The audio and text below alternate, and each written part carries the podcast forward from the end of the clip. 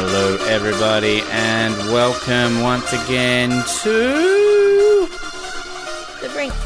And we are thrilled to be back for an episode that is, I guess, overdue and here and exciting to be here because we haven't been here in quite some time, isn't that correct? Correct. And I need to find out how things are going with you and life and Malloryville World Place. Good. I work a lot, and that's about it. What, where, where have you been working and what have you been doing at your work? Um, Kathmandu and Starbinkles, where I've gotten a promotion, and I'm working on my promotion. What has your promotion been? I'm a supervisor now. And what do you supervise? The children. You have children at Starbucks. Is this slave labor now basically coming into fa- into force? Yep. And what are, what are some of the slave labor things you make these children do then? Make the coffees and take the orders and cook the foods. Foods? You cook foods at Starbucks? We heat up food as well. What? Do you make any food in house in at Starbucks at all? No. Okay, that's exciting. Um, how, how does it feel to get a promotion on this side of the world? Pretty good. Yeah, I'm excited about it. That means you get more money. You get ca- cashola. Yes. Yes. Yes, it, it does. Correct. Okay. Yeah. Yes. Okay. Cool. And um, I guess we haven't really talked much since uh, we went away. Your mother was on the last episode that we had. She had fun. Did you have fun having that experience of having your mother on the radio? What was that experience like of having your mother on the radio? Was good. Was it not? It was fine. It was. My mom was here. We got to hang out with her. Well, but like the experience of having her on the radio. That's the question. It was good. Were you embarrassed with the stuff that she talked about with you on the radio? I don't think so. No. I. It was so long ago. It was like a month ago. Not even that. Like she was still here a month ago. I don't remember. You don't remember? Okay. Um, and what uh, we're going to talk a little bit after about uh, what's happening with us because it's exciting in the coming weeks. But um, you you enjoyed. Um, I don't know what I'm not trying to ask you about. You enjoyed. Um, you enjoyed Hobart again, apparently. Yes, I did. What- It was good to be in a real big city. Well, okay, let me let me rephrase that. It was good to be in a real city in comparison to Invercargill. It is big. Yes. Yeah. What did you? And you also had a bit of time away from eating foods as well. How did you enjoy that? Oh, so good. What was your favorite thing that you got So to eat? Um, probably chips. Which type of chips? No, the wedges with the with the with the sweet chili and the sour cream at um. Is it the Telegraph that's down at the water? Yes. Yeah, Yes. I didn't even remember we had those. they were real good. That's where we had the ten dollar palmies, wasn't it? That weren't that amazing, and we played the pools. Yes. Yes, and my father was intoxicated, and every single time I speak to him on the phone since we've been back, I wasn't drunk. You keep thinking I was drunk. I wasn't drunk. It's like okay, you explained that like twenty thousand times, but uh, you know that that was uh, exciting. You also went to Cradle Mountain with your mother. We went to Wineglass Bay. Uh, do you have a preference between those two? I enjoyed both. I liked the walk at Cradle Mountain better than the one at Wineglass Bay. I'm sad that we didn't do the full walk at Wineglass Bay. But I don't know if I liked one better. They're different. Same, same, but different. Yeah. Is that um, what's that? Uh, that wasn't an ad, wasn't it? Same, same, but different. No, that was that um, the little girl with the the Mexican food, and they were trying to work out if they wanted to have burritos or tacos, and she's like, "Why not have both?" And then they all had a party. You di- you didn't see that, and it was a meme because of a little girl shrugging her shoulders, like you know, why not have both? I've not seen this. It, it, yeah, I guess you had to, to be there. Um, well, I think that's excitement galore. Um, that we can talk about some more things. Just we we saw uh, the emancipation of Harley Quinn's Birds of Prey just quickly then before we started recording. Um, just some. Oh, we're going to do a little separate thing to put on the Oz Network, but just just a a 10 second overview of what you thought of the movie. I liked it. That's a very quick 10 seconds. Straight to the point. Yeah. You liked it. Was it better than Star Wars Rise of Skywalker? Yes. Okay, all right. uh, we're going to come back with some more stuff for you very shortly. We've been eagerly anticipating the return of this segment in 2020, and guess what? It is back. We are bringing back the classic radio soap opera that is Days of Our Pies. Of course, we ended it last year, episode 7 of season 2, which means that today we're going to bring you episode 8 of season 2. Previously on Days of Our Pies. Please let me go. I did. I didn't do it. I'm sorry, George. I know it wasn't you. I just can't believe she's gone. Hold it right there, police! Hold it right there, young lady. You are under arrest for the bombing of the hospital, the gym, and more than likely the police station, too. Oh my god, you are like totally kidding me. Oh my gosh! The bombing suspect! She has gone!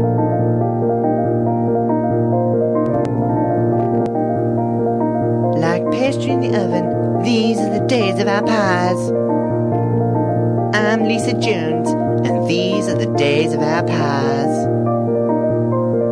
Just as things seem to have calmed down, the suspect connected to the bombing of the police station, gym, and hospital, bed cover, has escaped after being captured by Frank Cakeman. Frank, George, Roy, Billy, and Usain Bolt all set off in search of the escaped convict. Meanwhile, back at the local town shop, bed cover's parents, Duna and Sheet Cover, continue to worry about their daughter. It's nearly 10 o'clock. She isn't even home yet. I am so worried. I think we must go looking for her now, honey, as we need to make sure she's okay. All of a sudden, the door opens. It's bed cover. Bed, where have you been? It's really late. Your father and I have been extremely worried. Extremely worried. Like, totally shut up, both of you. Oh my god. How dare you speak to us like that, Bed? Go to your room and straight to bed. Oh my god. Like, now I have to go, like, somewhere, please. It's like totally an emergency, and like, you like can't even stop me, like. You will do as you were told, young lady. Oh, like what? Oh my god. Bed cover runs to her room, packs a bag, and sprints out the window, leaving her parents worried. All of a sudden, the door bursts open. It is Frank. Hold it right there, everybody! Get down! This is the police! Oh my god, what is going on? Ah, no! I'm looking for a special young lady in a pink hoodie. That is our daughter, Bed. Why are you looking for her? Frankie explains everything to Duna and Sheet Cover, leaving them shocked. I, I can't believe our young girl's an ASIO officer. And behind all these bombings, I'm so sorry. I don't know what to say. It's fine, citizens. We must stop her before she kills any more innocent people. Meanwhile, back at the Prime Minister's hotel room, Hugh Joss receives a phone call just as they are preparing for the press conference. Hello? It's me. I have like been totally compromised. We need to launch like the final bomb now. We can't. I'm just about to go into the press conference with the Prime Minister. You don't understand. They like totally know who I am now, and they like totally know what we're gonna do. So I've been compromised too. No, actually, you're fine, but like we really need to finish it now. I was afraid this was going to happen. Sorry, Bed, but it's not my problem. What are you like saying? You can't just like leave me behind. You love me. Sorry. I don't. Hugh hangs up the phone and returns to Prime Minister Arnold Schwarzenegger, who is playing the Nintendo Wii. Take that, unit tennis ball. Die like the T-3000 in Terminator 2. A freeze is coming. Sir, I must be excused. There is something I need to do. Fine. Bring me some lamb sip and get out! Hugh Joss leaves the hotel room and goes down to the lobby, where he pulls out a bag of fertilizer and sits it inside the telephone booth, putting a pink hoodie with it. He runs outside and watches the building. Five, four, three, two. Hey, doesn't this sound like a pink song? Oh, one!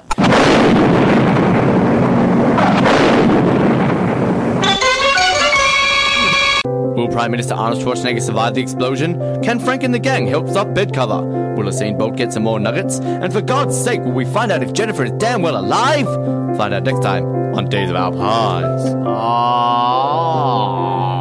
Ah, that's my reaction. What is going to happen next week in Ramsey Bay? I have no idea because I haven't listened to it in like 15 years or however long it's been since we've done it. So you'll have to tune in next week to find out. We often would have a part of this show where we would, um, I guess, have quizzes and that. But the one thing that's exciting for us right now to talk about, though, is the fact that we're leaving in. Is it like seventy days? I don't have my phone on me right now. It's it's very close. Mallory, we're we're leaving. How does it feel to say that we are? Thanks for that. Um, obviously feels a lot more of a relief right now that you've let some gas out. Uh, how does it feel that you can officially say that we're leaving this uh, city of Invergiggle? I'm pretty excited. Pretty excited. I'm pretty excited. Can we now before we before we fully delve into us leaving, can we just go back uh, 18 months? Not even 18 months. It would be about 14, 15 months to October 2018. Now we um we had put out well I'd put out some resumes, I'd done some research, and basically I got the two job offers, and it was between Alexandra and Invercargill. And I actually think about a month or two beforehand, I had applied for a job or looked at a job in Invercargill. That was the first time I'd ever heard of this place, and I remember looking it up. And we kind of looked at it on Wik- Wikipedia. and I'm like, oh, that's at the bottom of the world. That that looks pretty cute. Like, you know, do you remember that? Do you remember actually having that conversation with me? I'm sure we had it, but I regret that conversation. Do you think that, in hindsight, Alexandra would have been a better option? Still no. If you could do it all over again, if you, if right now we could travel back in time, and here's you and I having this innocent conversation about moving to Invercargill, oh yeah, that shouldn't be too bad. Would you have basically told me, don't take that job, let's hold out for something different? I don't think so. Because honestly, like, even though it's a crappy town, I don't think that we're worse off from being here. That's a very valid point. And plus, can we just point out that had we not come here, We wouldn't have Stickles. we'd have some other cat, Poor Stickles. probably be more well behaved. No. No. Um, but we, we are making the big move to Canada early in April, which is exciting, very very exciting. But do, do you because you yourself have been away from Canada? You know, you've got to add on the extra twelve months essentially that you were away in Australia. So by the time you leave, uh, you would have been away for uh, what was that like two and a half years essentially, um, which is which is crazy to think. I, I guess did did you think that when you got on that plane back in 2017 that you would be gone for that long? I hadn't booked a return ticket. But did, did you? I guess you hoped. We've had this conversation before that you would obviously get to stay longer. But uh, you know, did you at that time hope that this would all happen and that you would be away for that long?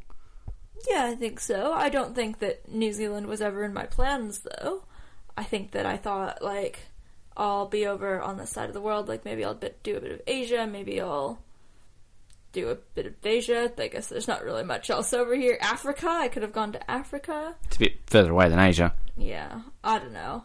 I mean, we went to Asia and it was fine, but it didn't. Didn't rock your world. Nah. No.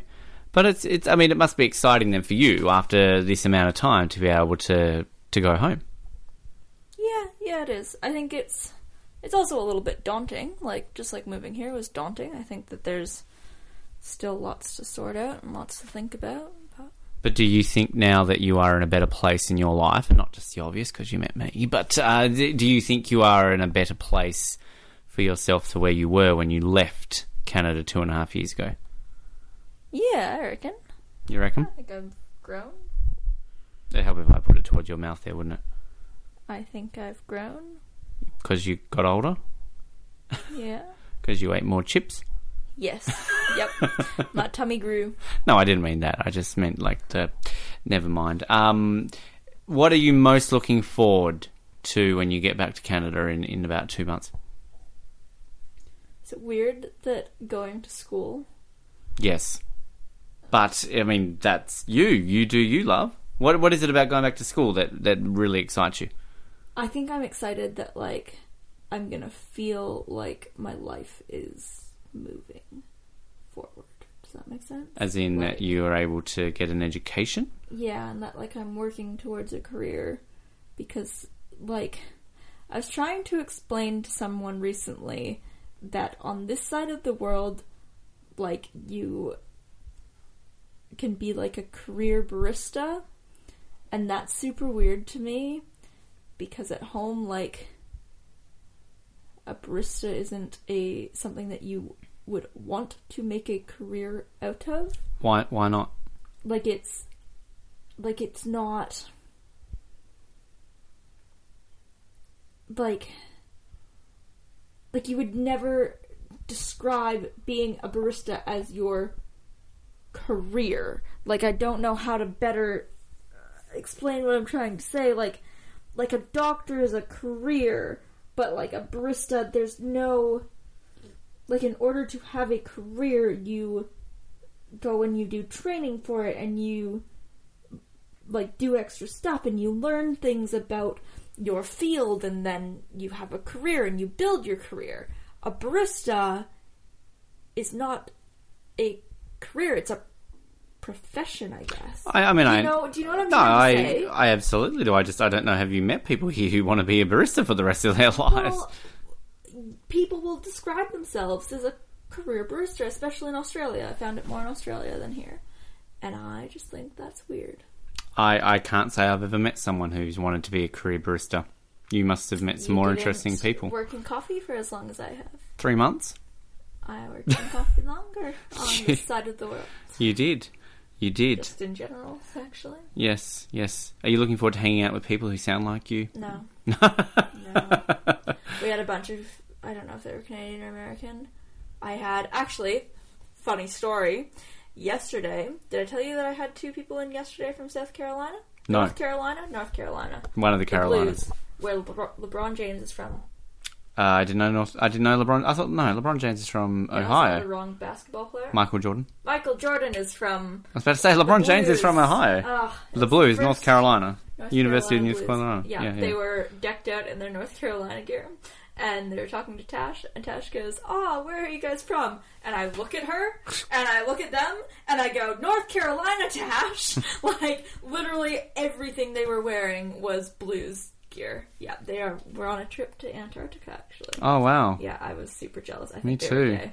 Um, not the point of the story. Point of the story is I had these two guys in Kathmandu yesterday from North Carolina. They were looking for luggage because they had a bad experience on the way over with Qantas absolutely destroying one of their bags.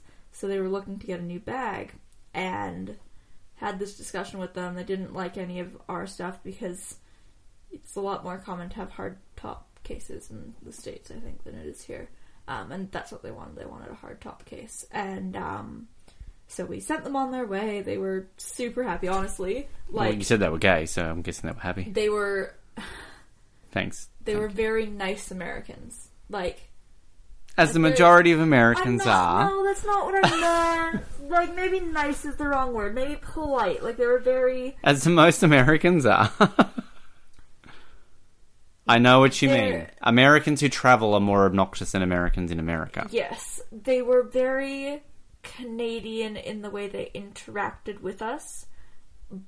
But as soon as they started talking when they walked in, I didn't actually see them walk in, but I heard them and I was like, "There's they're American." Like you could you can tell by their accent that they were American. It's funny because it's not a southern accent, but No. they have there's just little bits in there that They're are on the a cusp. little bit southern. They're but on it's, the it's cusp of not a southern. southern accent, but it yeah. How American. how were they going to Antarctica from here? by boat. They get on a boat tomorrow. I didn't realize there had a boat left here to go to Antarctica. That's I very don't interesting. Know. Today was the warmest day on record in Antarctica. It was 16 degrees Celsius. Wow. 17 degrees Celsius. That's warmer there than it was in Invercargill today. That was possibly the wrong conversion. What is 65 degrees Fahrenheit in Celsius? Uh, it would be, what, minus 30, 35 would be like 17 and a half. So it's close. Yeah. Because what is Fahrenheit? It's like minus 30 divided by 2, isn't Yeah, it? yeah. Yeah, yeah. well, Um, well, that's exciting. I'm glad that you experienced no, that. this is not the oh, end of the story. wait, okay. Today I was working at Starbucks, and they came into Starbucks, and I had a chat with them. And Wait, I thought they were getting on a boat. tomorrow, Oh. Get on a boat. I thought you meant yesterday, like tomorrow. Uh, right, right. I meant tomorrow. Um, yeah, so I had a bit of a chat with them, and um, they found two suitcases actually. They got a suitcase from the warehouse for like sixty bucks, and then I think he said that they went to H and J's, and there's one with like a big map of New Zealand on it, but it's a lot more expensive. So he's like, "Yeah, we're gonna go and get that one as well, so that the airline can pay for the expensive one because it like they want it as kind of like a souvenir as well as a suitcase." So, yeah.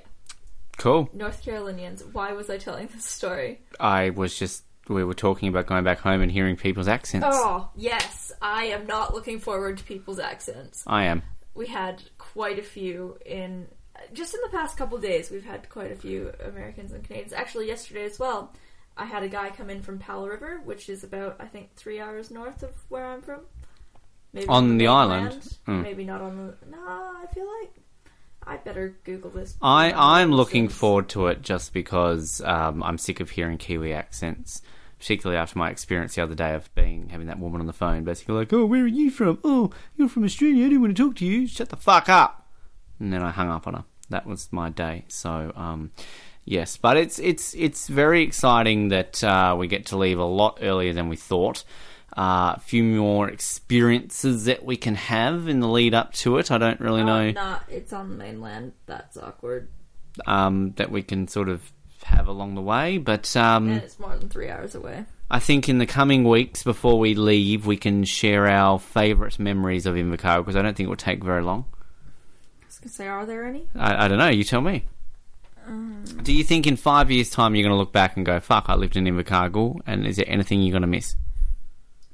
I'm sure that there will be things that I appreciate after moving away from here. I honestly think there I- will be too. I think I there'll be moments where we will go, "Oh, remember that? Oh, that wasn't too bad." I think there's already things that I appreciate about living here. And like one of them is the gossip mill because I think it's hilarious. Yeah. Cool. but yes, we will keep an eye on things and uh, work that out. But um, maybe we'll bring a quiz back for us next week in this segment, right? Maybe. Yes. Possibly. Yes. Yeah. Cool. Right. Awesome. Classic interview time, and we are going to go back in time to listen to a great interview that we had with an esteemed actor by the name of Anthony Ruivivar. Now, for me, and for many of our Oz Network listeners, the exciting part of Anthony Ruivivar is the fact that he played Carlos Nieto on Third Watch, the greatest TV show of all time, but has also appeared in other movies such as Starship Troopers, Race the Sun, and other TV shows such as Blue Bloods, American Horror Story, and also Southland, just to name a few. So, uh, very exciting interview this was back in 2012. Our chat that we had with Mr. Anthony Ruivivar. Anthony Ruivivar is a Hollywood superstar who has appeared in blockbusters such as Starship Troopers and Tropic Thunder, TV shows Third Watch, Southland, Burn Notice, American Horror Story, and CSI, and is currently the voice of Batman in the new animated series Beware of the Batman. I spoke to Anthony about getting to play Batman, which storylines in Third Watch were his favourite, and what it was like filming nude scenes in Starship Troopers. Anthony, welcome to the brink. How you doing, man? Great to be here. Fantastic to have you on the show, mate, because I just want to say straight away that I never thought in my life that I could say I'm interviewing Batman, which uh, I think is actually kind of cool. And I, I could imagine for yourself it's still a bit cool every now and then to stop and think that you are Batman. yeah, yeah. I don't think I had ever uh, been able to say that uh, I am Batman. Yeah, so we're both kind of tripped out by it. How much of a Batman fan were you growing up? Was he always your favourite superhero? Absolutely. I, I grew up watching Batman, um, you know, way back from the Super Friends, uh, which is a drastically different Batman than the one we're doing, but uh, definitely, you know, got into Batman then and then got into the comics and the artwork of it. And, um, you know, when uh, the video games came out, I was into the video games. So Batman's always been, you know, top one, two superheroes for me. Mm, I think a lot of uh, young boys growing up, it, it definitely is. Uh, Beware of the Batman, focusing a lot of the earlier days of Bruce Wayne and the character of Batman. How have you found the reception so far to the show, and also particularly your portrayal of the uh, iconic role? Uh, well, first of all, the you know we have it's such a huge tentpole property that anytime you're doing a new and anytime there's a new voice a new take on the Batman, you're going to encounter you know uh, a lot of heat or a lot of scrutiny. Uh, luckily, everyone has been incredibly responsive to me as the voice of Batman. Um, you know, kind of putting me up there with Kevin Conroy, which to me is, is you know, really uh, humbling and, and, and amazing. So I, I couldn't be happier with the response that people have had with me as as the voice of Batman and Bruce Wayne.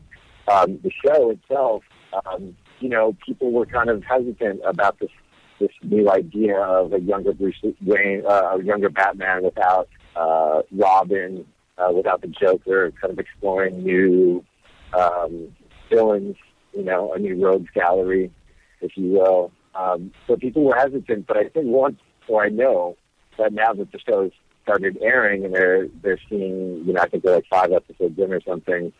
People have really taken to it by storm and are really loving seeing all these new villains um, that Batman's encountering, and it's really cool because it's the first time that a lot of these villains are being animated. A and B, you're also seeing the genesis of Batman's interaction with these with these villains.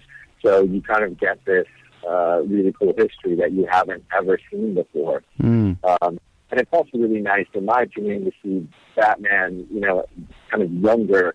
Uh, he's not this grizzled, uh, hardened Batman, you know, indestructible Batman that you see in the, in the Chris Nolan films. So it's almost a precursor to that, where you see, um, you know, him putting himself in harm's way, not making the best decisions all the time, uh, and you know, kind of going rogue or going on edge uh, at some point. So it, it has some darker elements that I find, you know, exciting to do for Saturday morning cartoons and really kind of push the envelope and not talk down to kids um, and kind of give them really good stories that are both frightening and spooky and uh, interesting and exciting. Hmm, I could definitely see that. Do, does your house start to fill up then with Batman merchandise? And is there going to be a, a Batman, where are the Batman uh, superhero figurine for you to uh, sort of model after yourself there, Anthony?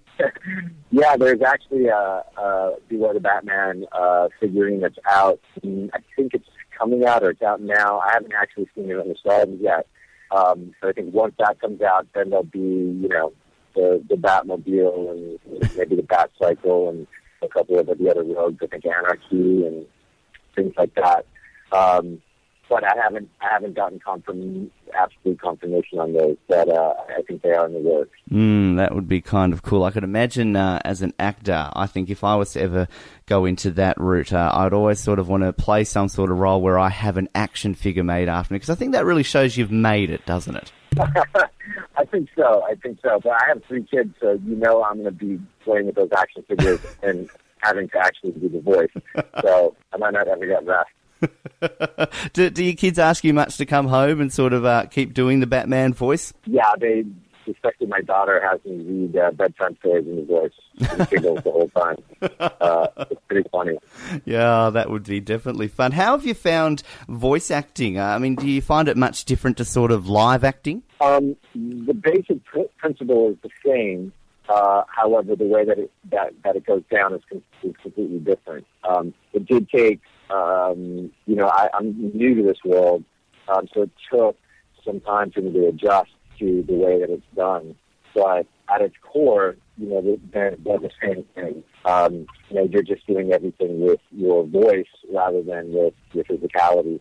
Although if you did record it in the studio, you you think they're pretty nuts sometimes. With, you know, the throwing punches in there, or Sumalee who plays Katana. You know, she's holding a sword, she's she's holding a sword. You know, she's swinging it, she's jumping around. It's uh, it's, uh, it's pretty funny. Mm, I suppose you don't have to spend as much time in You know, makeup as well. Yeah, that's the that's the genius thing. It's like you can roll in. You know, we could uh, we could be butt naked in there. wow. Well, uh, maybe next time uh, that could be a, an alternative way of uh, recording as Batman, recording naked. Yeah, just recording naked only the cowl, the cape and cowl.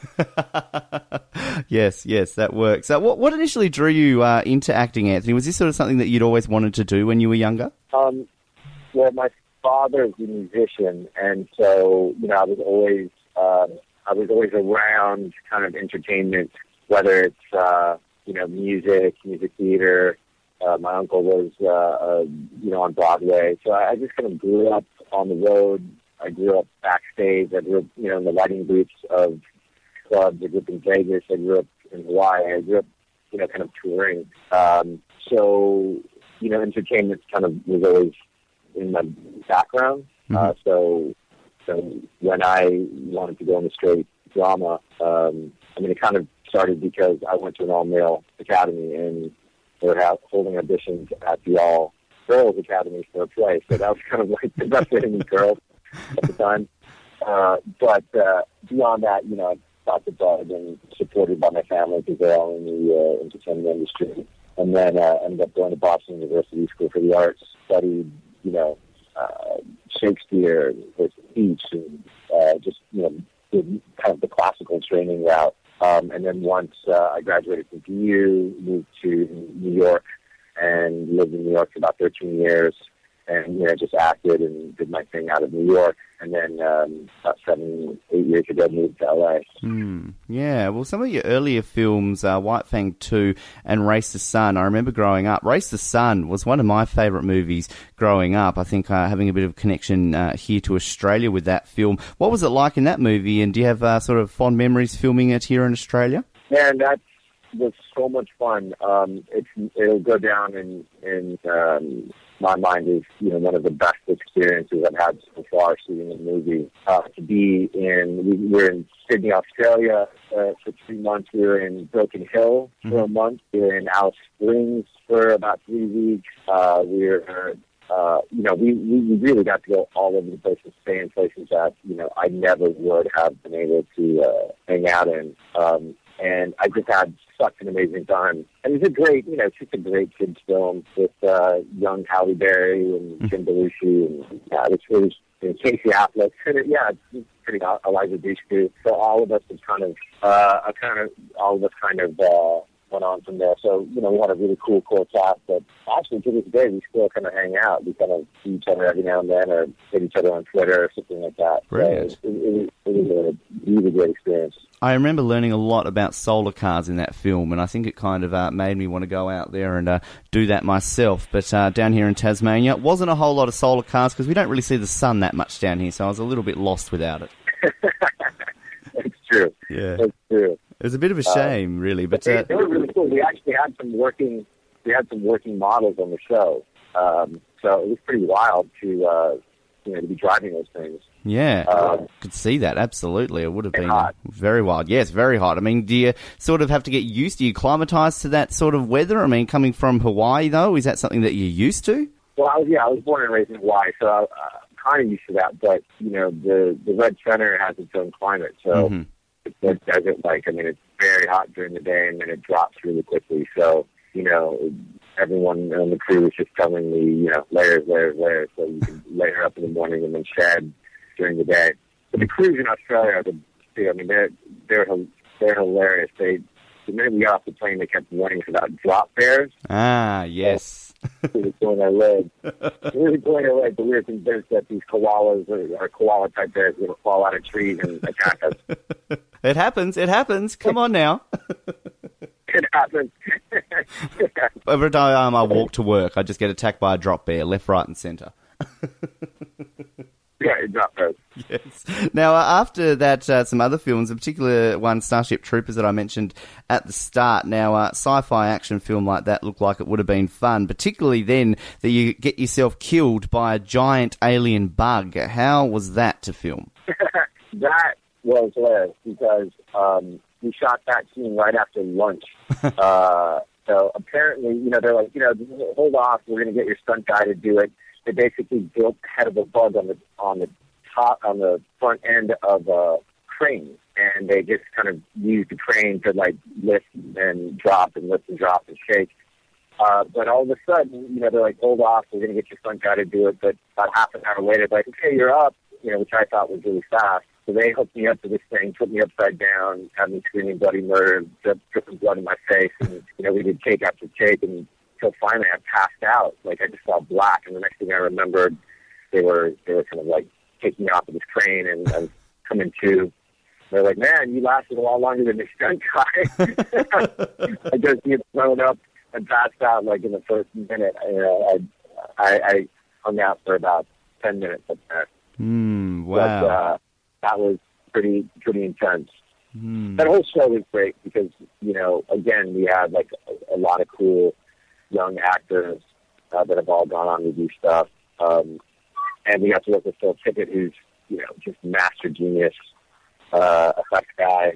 With those bugs, you know, we were, at the time, the CGI wasn't as advanced as it, as it is now, so we're literally, you know, uh, attacking uh, stunt guys with, you know, carrying these two sticks with tennis balls on them.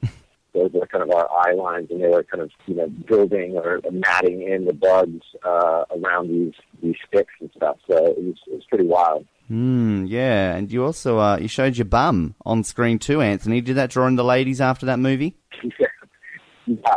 I, I showed my bum, and then they they literally uh, put a sound effect of the fart in there too, so it made it even better. Yeah, yeah. Oh, that definitely draws Uh, the. we were in. all dreading, like from day one, we were we were dreading that shower scene.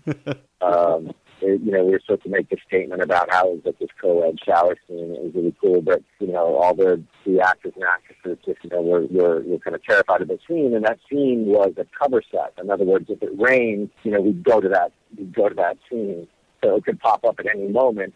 But you know, all the uh, all the women and, and guys like you know didn't want to like they wanted to be worked out and didn't want to eat like for the scene. So it was it's this kind of weight on everyone's shoulders once it finally once we finally shot it, everyone could relax and stock up on donuts. yes, just uh, stop watching the weather and uh, hoping it doesn't rain. Now, you did some TV work after that in the late 90s, and a lot of people would remember you from Anthony, particularly me. It's still my favourite TV show to this day. Uh, Third Watch, you played Carlos Nieto for uh, all six seasons. How did this role initially uh, come about, and was it kind of a big deal for you to sort of be part of the major cast of a, of a big TV show like that at your stage in the career? Yeah, it was pretty amazing. Um, I remembered uh, it was my first pilot season in LA. I'd come to New York, and I had the opportunity to uh, go in on an Aaron Spelling show, and they were really high on me. But then John Wells Camp, who at the time was at the you know the height of ER, Mhm. you know, wanted to see me for for this role for Third Watch. So the way that the rules work is I had to choose which one I was going to go for. Like even though you didn't have either of the roles, so I had to kind of walk away from the spelling thing just to just with the opportunity to go uh, to potentially work on you know a John Wells show, which I thought you know I mean in retrospect was the right choice. Uh, so I guess they'd been looking for Carlos for a while. Um, went in, and by the time I hit the parking lot after the audition, they had they had called and you know wanted to start negotiating, like trying to make it happen. So you know I literally flew into LA to kind of do the a little bit of pilot season, and then next thing I knew, I was flying back to New York, uh, you know, to do to do the show. Um, and at the time, it was also set for I think 13 on air, so we didn't even we knew shooting the pilot that at least we'd go to air, Mhm. which was huge. Um, and you know, the show was just an amazing experience. We you know went through so many things together on that show. Six years longer than you go to college with with people. Um, you know, we, we went through 9/11 uh, together. We went through, you know, so many, so many changes. We, you know, all had got married and all had kids. You know, Mhm. Lots of amazing things happened on that show. So, you know, we're lifelong friends, and uh, Third Watch is one of those experiences that I don't think you'll forget. Like for me, it'll it'll it'll be like my home. You know, Yeah. like the home of my experience in the business. Yeah, well, uh, we had uh, Michael Beach on the show last year, and we spoke to him a little bit about uh, that. And I was uh, intrigued, sort of, about the ride-alongs that you would have done with the, the paramedics to kind of prepare for the role. How how was that kind of seeing that in person? And do you sort of have to find yourself taking notes the whole time, thinking, "Oh, I've got to use this in this scene, and I've got to use this in this scene"? it's the toughest. That was the toughest part of the, the, the job. I mean, the, the bullets and the medical speak and all that stuff was was really difficult. I mean, luckily we had really good tech advisors. We did a lot of ride-alongs uh, up in Harlem. Um, you know, we just ride with the paramedics all day long. So it got to the point where you know, if on the show we were reaching into a bag for uh, a certain type of medicine, we knew what you know what we were grabbing, and it got to the point where it, it just was, was second nature uh, to us, and you know, you just kind of you just do it. I mean, it's it's brutal to to look at uh, in terms of uh, dialogue. Um, my wife, Yvonne Jung, who uh, ended up being on the show uh, the last two years, uh, who was also a paramedic. I think I got to see it fresh from her eyes when she came in because she was like, "Oh my God, look at these bullets! Like, what is all this stuff?" And so, you know, you really got to see kind of like how comfortable we became with it, but at the same time how how difficult it was. Mm. Um, and then, uh, as a side note, you know, my uh, wife, who I was married to already, you know, we became love interests on the on the show, and ended up getting married on the show. So Mhm. in our house, we have we have two sets of wedding pictures. We have a real wedding and our a third watch wedding. well, I was going to ask about that. I mean, were that some of the easiest scenes you ever had to, to film with Yvonne? The, the the love scenes. I mean, I remember the one where you're sort of laying in bed and you, I think, talking about a cat. I think it was. Well, it, it's bizarre because you know you're laying there, and you know we're so comfortable with each other. You know we're kind of talking about you know bills or laundry or you know scheduling, and you know they're pulling focus, you know, to her chest or my back or my butt or whatever. you know they're they're like measuring the the shot and getting the lighting right. You know, it's just kind of business as usual. but you know, at the end of the day, you kind of stop for a second and you go, whoa, this is really bizarre. You know, we're like laying in bed as a couple, uh, getting paid to do so. So it's pretty cool. Yes. it's pretty amazing time. So just uh, on a lot of lot of levels, Third Watch is, uh, uh, pretty amazing. Do you have a favourite storyline over the six seasons you were on it for? Um, I think you know things really came in. I, I have two really favorite storylines. One is you know the storyline with my uh, daughter Mhm. that I ended up having to give up for adoption. I think that really kind of uh, you know Carlos was such a you know he's kind of a, a paramedic who doesn't care for people, Mhm. you know, and uh, uh, which is a really interesting contradiction to play. Uh, but he was so hardened uh, as as a human being. It was really nice. That storyline was really nice to see that kind of that facade wear off and really kind of dive deeper into the soul of who that person is. Um, and um, you know, just soften the character up um, uh, and give him a, a, another dimension.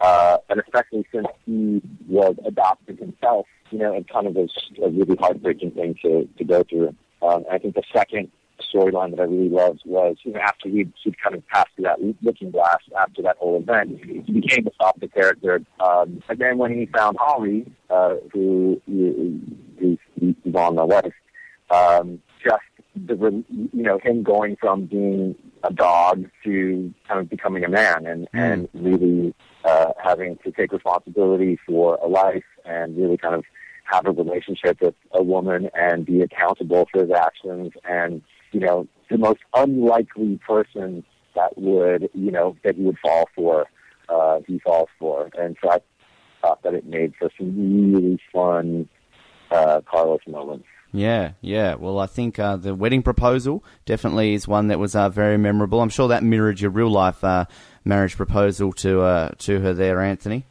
Yeah, no, that was awesome because I mean, it was so funny because I'll never forget that day. Ed Bernero was directing, and uh, Ed, Ed, the creator of the show, and he started directing more and more uh, towards the end.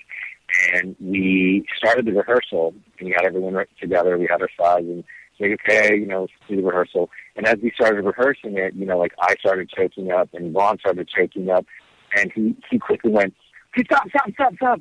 He's like, let's roll the camera, roll the camera, roll the camera. She's running around grabbing the cameras from people, like trying to get the cameras rolling to just capture it and not waste it on a rehearsal. You know, because you, you just got that emotion when it wells up. And hopefully you're there to capture it. So uh, luckily we did. We just like quickly got the the, the cameras and, and and got it in there.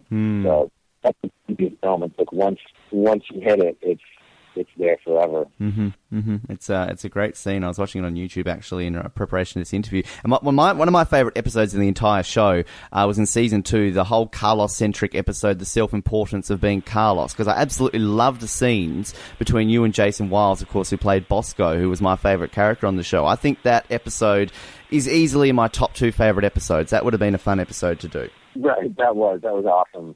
That was really awesome. It was so much fun. Um, I think we did a whole season where one or two episodes uh, for the whole season was solely about you know your character. So it was it was like a movie, you know, and you really got to kind of break open the characters and explore. And me and and and Jason, you know, off camera, were great friends. Uh, and our characters, you know, once they put us together, it was like lightning in a bottle because we've got uh, these two kind of totally broken human beings. Like it was just so funny and so heart wrenching, and, and and it was great. You know, so us going to that anger management thing was, was genius. hmm I loved it. I was actually flicking channels a while back, uh, watching Burn Notice, and uh, there was a scene I was watching where you were in a car with uh, fellow third watcher Coby Bell, who of course is on the show. How was that kind of to be then on another show with uh, somebody who really you had a good relationship? You lived with him on the show, and sort of you two were pretty much friends throughout the entire series. It's awesome. I mean, it's such a great experience because uh, Coby and I are like best friends. Like we still hang out. So you know, I I just I was just saying to him, hey, when maybe if I've got some time, I'll come visit you in Miami while you're shooting Burn Notice. We can just hang out. And you know, literally, I think that night, Burn Notice people called, you know, unbeknownst to Coby, and said, hey, do you want to come and do this this role? And it's opposite Coby, the whole nine yards. So I was like, absolutely. So you know, generally, when you're walking into um, guest spot roles, you've got a lot of catching up to do. There's the the cast that you've got to meet and the crew that you have to feel comfortable with, and you have to do it all within like you know two two and a half weeks. Like it's it's it's pretty quick. Um, but I had the luxury of having Coby there, so it was just so comfortable and and um, so I just felt at home acting with him that you know it made I think for an even better episode between him and I uh, on Burn Notice. Mm, it certainly was very good chemistry. I enjoyed it. We wrap up every interview, Anthony, with a set of five questions, which I'll get to in just a second. But before I do, there actually seems to be a bit of a, a Batman connection with Third Watch. Uh, I was noticing because yourself, you're, you're doing Batman right now, Beware of the Batman. Josh Stewart was in The Dark Knight Rises. Of course, he played Finney on Third Watch. Michael Beach, uh, as previously voiced Mr. Terrific in Justice League Unlimited. So there's all these connections that maybe in a couple of years when they do this Justice League movie, can we maybe expect to see you as Batman, someone like Kim Raver as Poison Ivy? And I, I really think Skip Sudduth would be great as the Penguin. I think we should. Uh, I think we should put that on Kickstarter. yes, yes, actually, good I thinking. Think I think that would be an awesome pitch. Like third watch as the Justice League, do the whole thing. It'd be awesome. Yes, yes. Who would you kind of have then as as Robin? Um, I don't know. Would you have Would you have Jason as as Robin? He'd be a bit too aggressive for Robin, wouldn't he? He'd never want to be Robin. No. want to be Batman, but he could be short. Yes, yes. Well, we'll think about that one. As I said, we wrap up every interview with uh, He's good, good, good flash. yes, yes. Actually, he would be. He'd be a great flash. Yes, I'm liking it. Well, I'm writing these notes down, Anthony. So I'm just going to borrow that one, and you. We'll put it on Kickstarter. We'll see how that works out. I'm sure it will take off. Um, let's Yeah, absolutely. Let's not deny it. Of course, it's going to take off. Uh, we wrap up every interview with uh, five uh, questions. Just a bit of fun way to end it. One of these I will have to explain to you because it was based off an Australian advertising campaign. But uh, question number one, Anthony, what is your favourite type of cheese? Big type of cheese. Um, soft cheddar. Soft cheddar, right? Yes. Now, do you like it on sandwiches? Do you like melted cheese? I mean, how do you like your cheese? I like my cheese. Uh, I like my cheese on nachos. Ah, And I like my cheese on pizza. So that would be uh, that would be uh, melted. It would be, yes. I think more people need to answer nachos. Uh, I love cheese on nachos. Uh, question number two. Now, we had an advertising campaign in this country about five or so years ago for toilet paper where they asked if you folded or scrunched when you went to the bathroom. So, Anthony, when you go to the bathroom, do you fold or scrunch your toilet paper? Fold. Fold, yes. Yes, you look like a folder. I'm a folder. Yes. I'm a folder. You're never going to go to the um, bathroom the same way now that you know that uh, that advertising campaign. Yeah, I, I'm just thinking of, of the, the Bears. yes. uh, question number three. Uh, growing up, who was your childhood celebrity crush? Uh, Phoebe Cates. Ah, right. and, Okay. Uh, Conjures, Ridgemont High. Okay. Okay. That's an interesting one. I think we've had her uh, answer before. How was the extent of the crush? Did you have posters? Did you kind of, you know, obsess over her daily? Um, I, I think I had a poster of her. I had a, I definitely had a poster of Heather Locklear. I remember that. Mm-hmm. But Cates beat her out. Um, I think I just just paused and rewound that scene of her coming out of the pool like a whole bunch of times. Yes, that, that, that does it. Uh, question number four. Also growing up, what was your dream job? Astronaut. Astronaut. Yes. I think every uh, Yeah, young boy does. Yeah, yeah just the zero gravity, the cool suit, the rocket, fast, hmm all of that. And uh, I wanted to be an astronaut until my grandmother told me that uh, if I was an astronaut, I'd lose all my hair. Oh, Okay. what? And then he said, look at all the look at all the astronauts. Look at Buzz Aldrin. They're all they don't have hair. but you know, of course, it's young to realize it's just because they were older guys. Yes. on that. well, you got plenty of time still, Anthony. Or you can just act again as an astronaut. I mean, Starship Troopers, you kind of were, but um, there's time. Uh, and the final question for you today. That's why I like sci-fi. I think I love I love sci-fi movies because of that. Yes, yes, you, you get to play sort of your, your boyhood dream. Uh, the final question for you today, Anthony. Uh, what is your worst habit? My worst habit. Mhm. Uh, worst habit. Potato chips. I Ah, love potato chips. All kinds of potato chips. Like I'll just eat. Sometimes I'll eat potato chips with pasta. wow.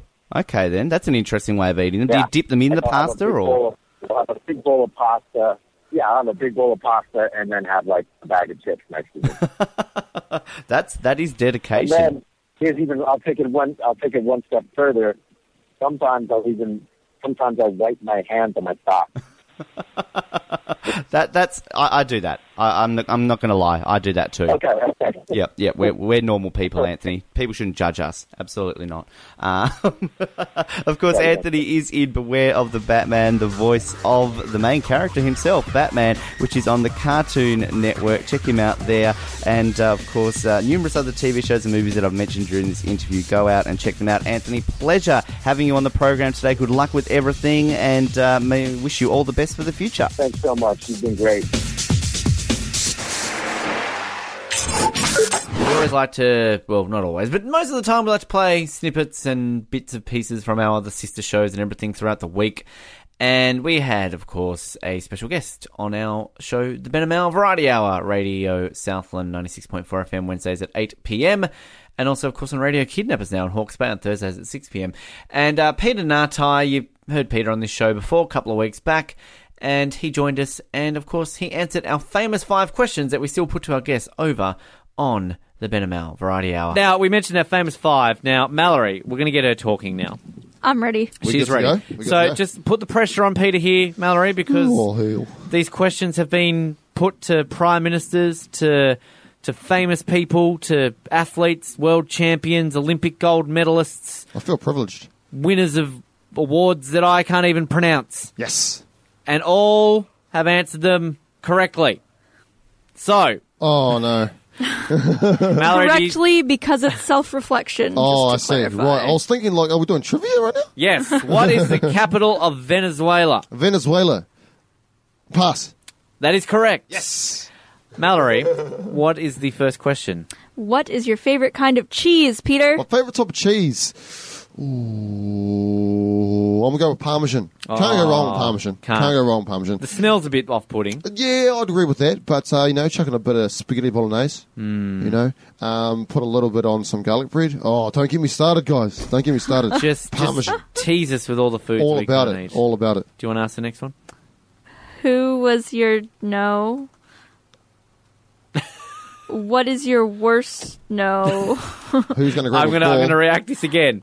Uh, or uh. Oh, I got you. I Thank got you. you. Are you a folder or a scruncher? when it comes to toilet paper. Okay, right. you Okay, didn't- I scrunch. Scrunch. I scrunch. You're a scrunchy Do man. I need to give an explanation? Yes. No, Do I no, really? Yes. no, no, no. You don't really. I but- think I think fold's just too fancy. Like what the? It's a boy thing. It's a boy thing. Do you think Hawke's Bay Scrunching, residents scrunching fold? is a boy thing. I I fold. Nah, I definitely fold. I've been over this explanation. How that's many something. times? That's something to make a poll of. I up. eh, well, we do. It's it's Actually. been kept since the the beginning of time Well, on this. did you just say you folded? I do. My mother taught me from a young age. You're to a fold. fancy man. You're a I am. fancy. I'm a Hawke's Bay resident. oh wow, I, I Hawke's Bay. You hear that? see that. Yes, Yo, I like yo. to fold my You're toilet paper. you're you're up there. You're The up bidet. there. Ooh. Yes. Um, number three. I'll make you ask all of them. I got all of them wrong last time. Who was your childhood celebrity crush? Celebrity crush. Child, Hmm. yeah. I thought we were gonna go with hero, and I had one locked and loaded. But we'll go crush. We can go with hero. We Um, can do both. We'll go both. Both. Oh, crush. same Um, person. okay, right, right. This might be a little bit weird, and I maybe Ben might have a comment on that, but um, Natalie Portman. Ben definitely has a comment on that. Yeah, Okay. So I don't know why, but it was I was young. She was an attractive young lady, That's my answer. So everyone has their number one, mm-hmm. like their number one celebrity who Rightio. basically, if they walked in this door right now, it would be like, "Okay, thanks, see you, bye." Yep. Natalie Portman's my number one. Really? So yes, No, you can't do that. She's mine. no, I, I, I, I, I dibsed her before her current husband. I begs. Apparently, I begs. Yep. Um, who's your hero? Who's your childhood hero? Hero. Oh, the one and only Jonah Lomu. Oh, yep. He is a beast. Rugby player. Yeah. Oh, Mallory had a blank look on her face. I just thought I'd I'll educate give, her. I'll give you a bit of, I, I looked at Ben because like you were going to talk about him, and I was like, I don't know. I'll give you a bit of an explanation. I'll give you a bit of an explanation. So he got onto the scene uh, through the New Zealand Sevens. All right, he literally just ran through anyone he wanted. He became part of the 1995 New Zealand uh, World Cup squad at the age of 19. Holy. Straight up, yeah. Um, you might have known him uh, possibly by his haircut. He literally just had a square in the middle of his head. They had a movie of him recently, Yeah, didn't they? The yeah, exactly. T- I mean, TV Um, miniseries. So yeah, unfortunately, he did become unwell. His kidneys uh, didn't uh, weren't up to weren't up to the plate. You know what I mean? Um, so he did have a few comebacks with rugby. He didn't seem to get back to his level that he once was, but um, just seeing that perseverance of I'm not going to take this.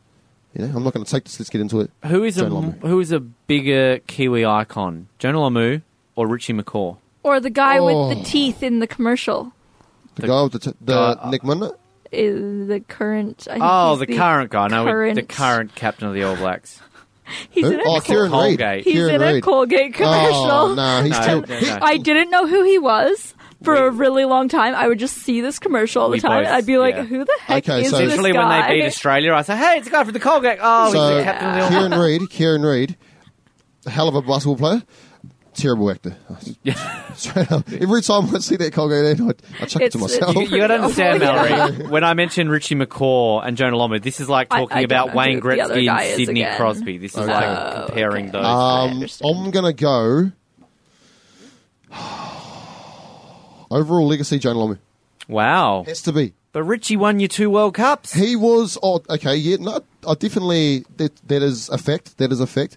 Jonah Lomu was the first superstar from in, in international rugby, Okay. You know? That's, yeah, no, no. and I- you can't argue call. with that haircut. True. You can't. It's a square on his head.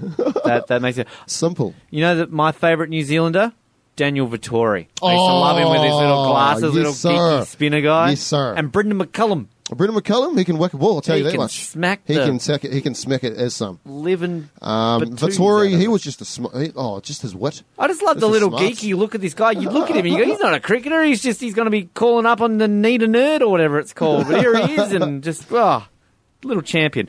Um, what are we up to? Question number four. Question number four. Uh, is this the what did dream you want job. to be? Dream job. yeah, Yeah, yeah. growing up, what was your dream job? What was my dream job? Yeah. Uh, I don't know why, but I thought it was just an elegant uh, occupation. I really wanted to be a lawyer. Oh. Yeah. Okay. Wear suits, Yep. carry a suitcase. Harvey Uh, Specter. briefcase, sorry. Yeah. Oh, yeah. So when I um, caught It onto just suits, hit me that you said suitcase. suitcase, you know, carry a suitcase around, know me? Yeah, I didn't It's on the think roll of that. on the on the roller. Oh, good. Makes sense though. if you're in a suit, carry a suit. I wouldn't have anything in the briefcase. Just But- want to have It one would just looking look for. something, nice. something. Yeah, Yeah. that's right. Pretend to put things in my inside pocket of my jacket Yeah. because that looks fancy. Yep. Yeah. And just be was like, not- I object. Nothing to do with the law. Just I look good. uh, final question: What is your worst habit? W- Oh, oh we, we kind of touched on that just a little bit. It was off air. Sorry, guys. Um, I click a lot of my joints. Oh yeah, A let's lot not of my let's joints. not go back to that. That's actually, pretty terrible. It's pretty I'm terrible. happy with it. Which is actually No, no. therapeutic to some, and some people think it causes arthritis. But I think It they, makes it me doesn't. feel sick what- is that a inside. myth? Is that a myth? I think it's I'm a myth pretty because sure there's air it's- pockets in your yeah, joint. Yeah, it has to do Please, with air yes, pockets. I agree with that, and that's what I'm running with because if it's not, then I'm pretty buggered. Yeah, apparently so. Well, there you Yeah. go. Those questions weren't so bad, were they? Oh, good. All good. Man, I was I was expecting trivia and uh, I was expecting a zero from five, but no, we got there. Exciting times, and uh, tune in Wednesdays 8 p.m. or Thursdays 6 p.m. or Fridays at 6 p.m. Depending on which part of the country you're listening into. That country being New Zealand, and if you're not listening in New Zealand, then just find it elsewhere. we get to wrap it up for uh, another week. And um, exciting things happening in Ben and Mal Variety Hour land. Only a few more episodes till we end our time here, but we're being broadcast in another city in New Zealand now, Hawke's Bay, which uh, we've been talking up on Hawke's Bay that it's very nice, but it actually apparently is um, a bit of a shithole. So we've been told. So um, hopefully they don't listen to this one as well at the same time. Trying to get Jacinda on the show before we leave. That'll be exciting as well. Um, and yeah, that's about all that's happening there. Um, you've started watching the James Bond movies, which is exciting for me. You've watched two of them, uh, well, two and a half, and um, you thought one was boring, and you thought the other one was better than the other one. But I didn't know if you thought the second one was boring or not. I don't know if you really commented much on that. I'm getting you not to talk too much about them because I want you to kind of reveal your rankings on this episode we're planning. But um, you know how you feeling so far, two and a half in. Yeah, pretty excited for the newer ones. Uh, yeah, that's generally how I feel too, as well. Um, you can like us and follow us on all the relevant channels, of course, and uh, hopefully we'll have more up to date episodes and some exciting things happening, hopefully, as well. I'll be uh, travelling to Melbourne in a few weeks for annual journey to the F1 Grand Prix to uh, catch up with Samuel, Samuel Mackey, who we just obviously had on a few weeks ago, which is uh, pretty exciting. But um, yeah, tune in and get excited. And 2020, you know, it's a new decade for the brink. Get involved. It's our third decade on air, and you're fast approaching the the people above you for co-hosts. Yay! I was dancing. Because you, you put all the effort in for it. But Shut up. cool.